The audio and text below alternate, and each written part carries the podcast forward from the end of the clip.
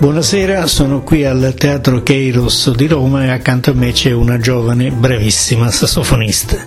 Come al solito il compito a lei di presentarsi. Io sono Giulia Barba, suono il sassofono baritono e il clarinetto basso da poco tempo e ho studiato jazz in Olanda e ho fatto il mio primo disco, ho pubblicato il mio primo disco recentemente e così sono all'inizio, diciamo, del mio percorso artistico. Parliamo quindi di questo primo disco, come si chiama e con quali musicisti l'ha fatto? Si intitola The Angry San Bernard e la formazione è un settetto, ci sono musicisti da tutto il mondo, c'è un trombettista molto giovane, Guido Noneswatz di Amsterdam, una cantante turca, Sanem Kalfa, e due italiani, un contrabbassista di Bologna, Luca Dal Pozzo, e un contraltista calabrese, Cristian Ferlaino, e al piano c'è l'indonesiano Sirian Uraga e alla batteria il catalano Joan Terola Migo. Un internazionale del jazz. Senta, il titolo ha un significato particolare? No, è un richiamo a una situazione studentesca, la situazione che ho vissuto studiando al Conservatorio di Amsterdam, ma non ha un significato preciso. È il titolo di uno sketch di Jim Carrey che c'è su YouTube, e siccome noi passavamo molto tempo a guardare sketch su YouTube così per divertirci, diciamo è un po' un emblema della goliardia, se si può dire. Lei è nata in Italia e poi si è trasferita in Olanda con la famiglia, da sola, cos'è successo?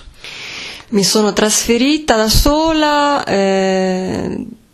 dopo aver finito già due percorsi universitari. Prima ho studiato filosofia a Bologna e dopo ho finito anche il conservatorio a Bologna, jazz, e nel 2009 ho sentito un po' la necessità di confrontarmi col mondo estero, quindi ho fatto la missione al Conservatorio di Amsterdam e mi sono trasferita da sola, ho passato 4 anni a studiare, a lavorare e poi sono tornata per il momento a Bologna da poco, ma non so se rimarrò.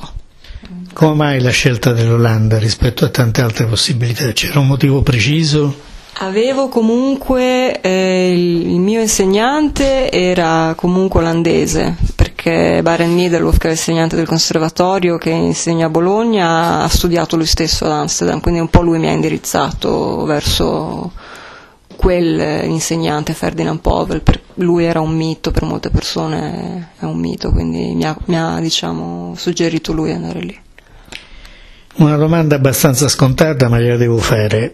Quando lei è tornata in Italia non conosceva già in che stato era il paese e la musica qui da noi? Sì, infatti io sono stata molto combattuta. Io prima di tornare a Bologna, dopo che ho finito a giugno, io mi sono diplomata e non volevo tornare in Italia, infatti mi sono trasferita ad Amburgo. Proprio è stata una decisione improvvisa quella di tornare a Bologna, perché comunque ho sentito che per promuovere questa pubblicazione discografica avevo bisogno di un ambiente assolutamente, cioè che mi permettesse di dedicare tutto il mio tempo alla musica.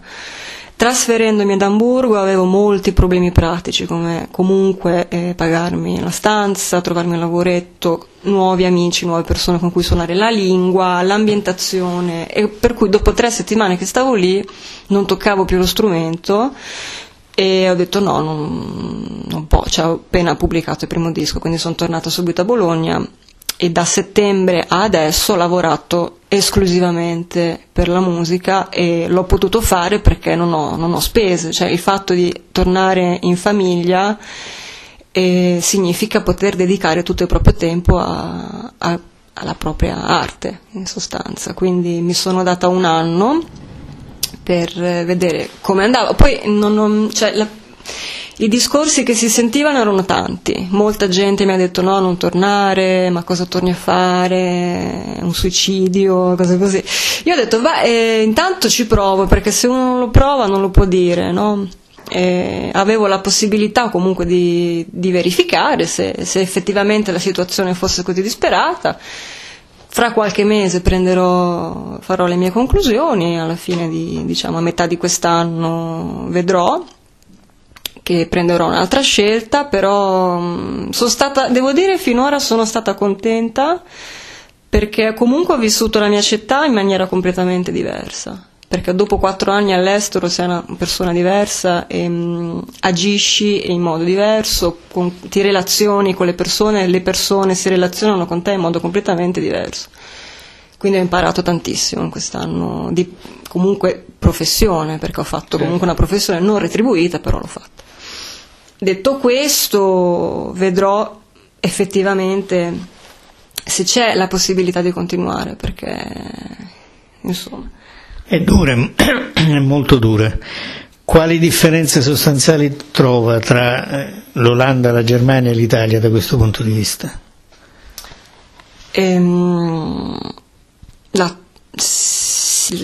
Come dicono tutti alla fine, la considerazione che la persona media ha del musicista, perché in Olanda ad esempio comunque vedo c'è più voglia di ascoltare musica, ci sono proprio luoghi dedicati, e in Italia ce ne sono pochissimi di luoghi dedicati. Io sto vivendo adesso le presentazioni che sto facendo del disco, nei luoghi dedicati alla musica la gente non va, cioè in Italia è musica e crescentine, jazz e vino, no? Cioè, se non abbini alla musica qualcos'altro la gente non spende per vedere un concerto. E all'estero non è così, anzi, io sono stata 2 settimane in Germania a un gruppo che è per metà tedesco, con delle mie amiche del conservatorio, e l'anno scorso abbiamo fatto un tour di 2 settimane con questo gruppo di studenti, per cui completamente sconosciuti, e la gente veniva apposta a Berlino, che è una città enorme, in un baretto, la gente veniva, c'era il posto pieno, si sedeva in silenzio, ascoltava e alla fine dava il contributo, perché lì in Germania funziona a cappello, però funziona. Certo. E siamo riusciti a coprire le spese di 5 persone, Amsterdam, Amburgo, Berlino, che è già, cioè, in Italia è impossibile per un gruppo completamente sconosciuto. Quindi adesso tornerò a maggio, presenterò questo CD con quel gruppo, italo-tedesco, vedrò come va, perché è anche curioso vedere il tour, per dire il micro tour italiano, è stato una disfatta a livello economico, proprio volevo vedere, no? Ho corso un rischio e sto vedendo gli effetti. E vedremo come va il tour tedesco, vedremo quali sono le differenze, perché non escludo che io fra qualche mese decida di tornare su. Comunque le amicizie ce le ho, i contatti ce li ho, e so che comunque un modo per sopravvivere l'ho trovato prima, facevo la lavapiatti prima, posso farla anche adesso, insomma. Senta, come le è venuto in mente di suonare due strumenti difficili e pesanti come quelli che sono lei? Non mi è venuto in mente, cioè, non mi ricordo. Io ho iniziato col contralto a 15 anni e sinceramente non mi ricordo come sono passata al baritono. Sono passata dopo 5 anni fa, 5-6 anni fa ho voluto comprare il baritono, perché comunque è uno strumento affascinante. Poi ho continuato a suonarlo perché mi sono completamente innamorata del baritono, ed è proprio la voce, no? Il clarinetto basso è ancora di più la mia passione adesso. Penso che mi piacciono le frequenze gravi, comunque la sonorità corposa di questi strumenti. È veramente difficile, sì, anche perché io sono una persona minuta, per cui comunque fisicamente il baritono è impegnativo, però mi ha dato tantissime soddisfazioni, e devo dire, se non fosse stato per il baritono non so se mi avrebbero ammesso al conservatorio, perché comunque baritonisti ne hanno sempre bisogno in tutti i conservatori, quindi ti dà comunque un minimo di non privilegi, però in certe circostanze ti aiuta anche, no, a entrare o a farti comunque identificare, no? Con uno strumento insolito, quindi può darti un minimo di visibilità, queste cose, anche se il prezzo poi è alto perché fisicamente è tosto, però non penso che cambierò più. Senti, il suo è un linguaggio moderno e articolato, nel senso che io almeno ho notato sia echi della tradizione sia certi spunti di carattere free. Ora, è un mix voluto o è uno stile che è nato spontaneo col tempo suonando? È nato spontaneo e riflette quello che ascolto, perché io sono sempre stata a metà, diciamo, tra il mainstream e... cioè sono molto affascinata da entrambe gli estremi, diciamo, nonostante non appartenga né all'uno né all'altro. E ho ascoltato tantissima tradizione e mi sforzo e sono molto curiosa dell'avanguardia della musica contemporanea, anche se sia dall'uno che dall'altro tengo molto le distanze dal punto di vista dell'identificazione. Infatti faccio fatica anche a collocare me stessa esattamente jazz o non jazz, improvvisazione o non improvvisazione, perché sì, non ho ben chiaro ancora che cosa esattamente voglio suonare e come esattamente voglio scrivere. E poi comunque questo lavoro discografico racchiude i brani della mia vita fino adesso, quindi anche per quello lo stile è molto vario, perché comunque si parla di un arco di anni di scrittura, quindi dipende in che anno ero, che cosa ascoltavo, da cosa ero influenzata in quel periodo, diciamo.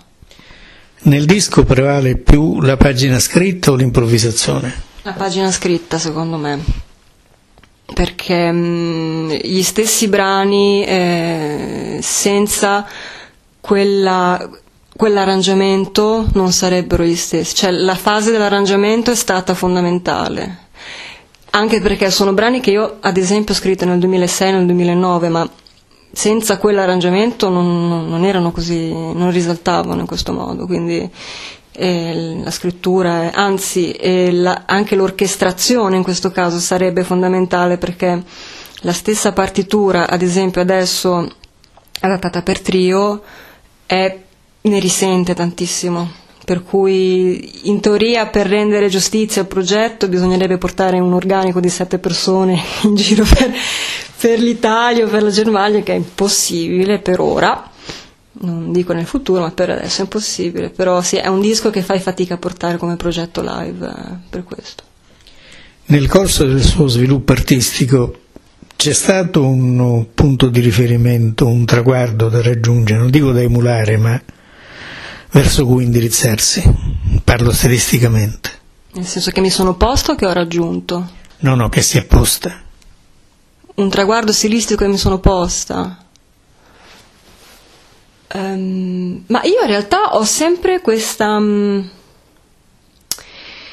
ho un po' questa sfida, odio e amore verso lo standard. Io mi sentirò una jazzista, cioè avrò soddisfazione a chiamarmi jazzista quando suonerò uno standard che alla fine alla fine dirò l'ho suonato bene. Quando riuscirò a suonare uno standard in modo che piace a me, questo è il mio traguardo.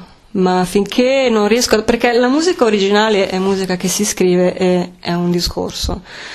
Uno standard che sei soddisfatto di come l'hai suonato, io non ho ancora raggiunto questo traguardo, quindi nel momento in cui suonerò The Things You Are o un blues, che per me è la cosa più difficile al mondo, un momento in cui suonerò un blues e dirò l'ho suonato proprio come volevo io, sarò felice, ecco.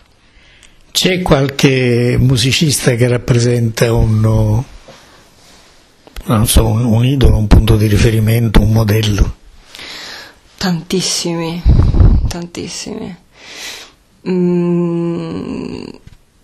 non saprei neanche, cioè, se ne dicessi uno tradirei l'altro, perché se dicessi Eric Dolphy tradirei Vijay Iyer, ad esempio, cioè, non so, Vijay Iyer con la sua razionalità nella musica, Eric Dolphy con la sua irrazionalità, sono entrambi modelli per me. E Coltrane e Lee Konitz sono entrambi modelli per me, Paul Desmond e Parker.